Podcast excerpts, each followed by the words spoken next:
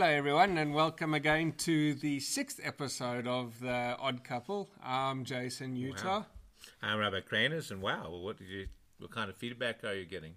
Six episodes in, and yeah, I just got to say thanks everybody for the feedback. It really has been quite exciting, and I couldn't encourage you to please continue to give us feedback as uh, we're having lots of fun here and aren't planning on stopping anytime soon. So we want it to be fun for you too.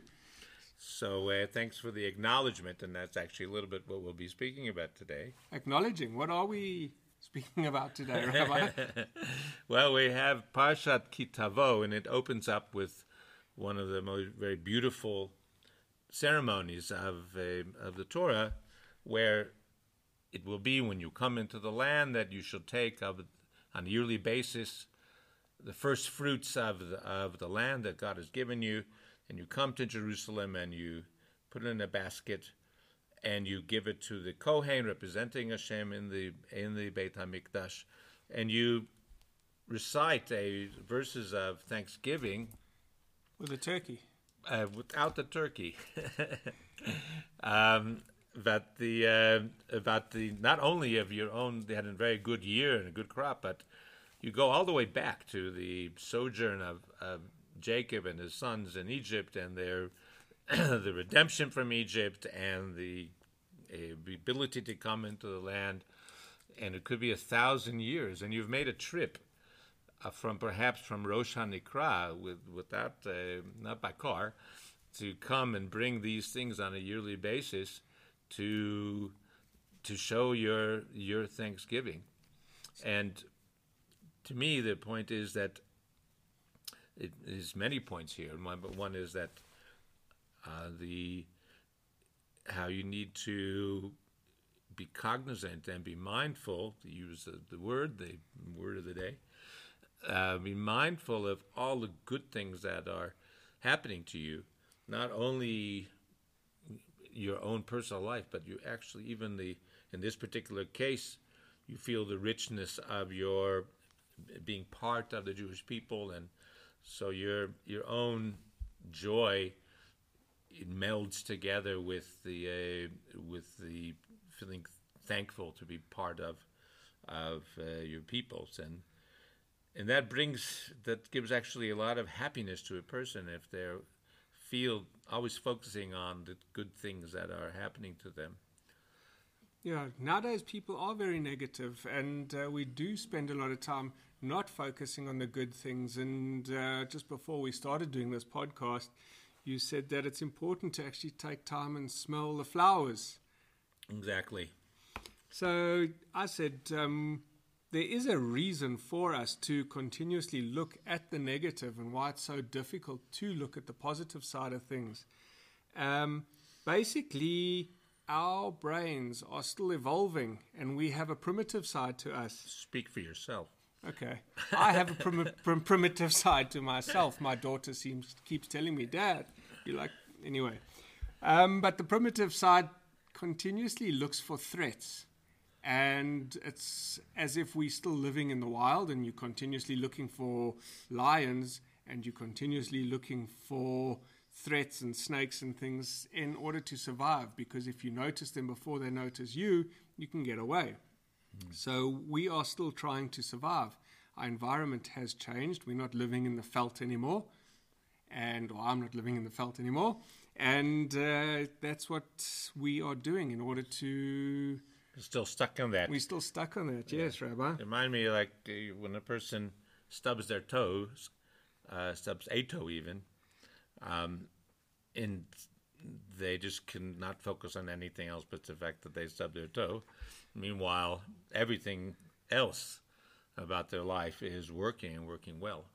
So if we, uh, it's really a, matter of choice in many ways and discipline to to keep your our minds on on the Thanksgiving, and the the it's important for the um, person who's giving the thank you, and it's very important for the receiver of the thank you as well the um, when the Kohen when the person brings these this basket, the Torah says that he should put his hands underneath the um, the hands of the giver. So they're really embraced in this, this act, and they, there's a tremendous um, feedback of acknowledgement on the part of the one who is receiving. So there's a proper giving and acknowledgement of receiving of the gift at the same time. I'm sure that has some ramifications in the business world.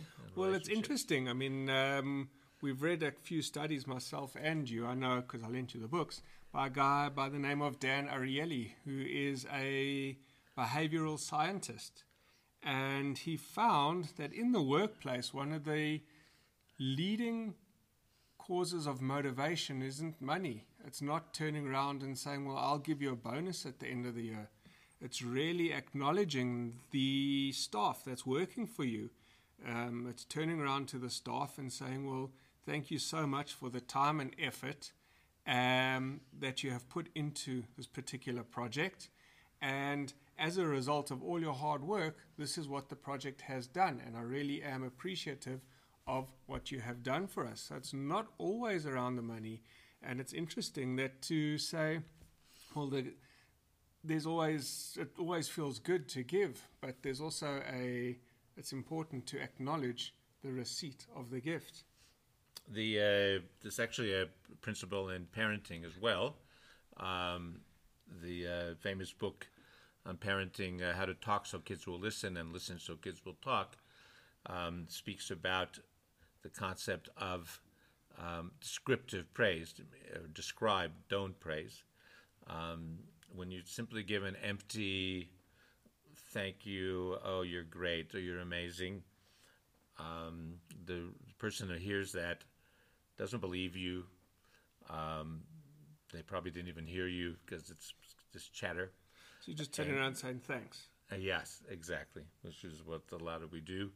And uh, what you describe, um, then the people understand. You take the time to describe it, and acknowledge in a in a sincere fashion that actually is what can get your kids to listen, which would be a nice thing. I'll let you know. I'll give it a go. and um, and it's it's so much so much more meaningful. Did an interesting exercise once, Rabbi, where um, I was at a conference or I was at a lesson, and we were told to bring gifts for the teacher. However, we the teacher was instructed not to acknowledge receipt of that gift. So we all got up we we didn't know that she was instructed not to acknowledge it, and we were just handed over the gift to her and said, "This is what the gift's for, and we really appreciate the work that you've done, and here it is." And she just took it. And the discussion afterwards was, "Well, how did you feel without being someone saying thank you and thank you for the gift that you have done?" Mm. And it's just been interesting, especially now in today's times where it's so easy just to send a WhatsApp rather than a personalized thank you. Um, it does actually make a difference for that person that is giving the gift to actually receive a personalized thank you. So you know, it's it's a for our kids when they're they're bar mitzvah presents, bar mitzvah presents.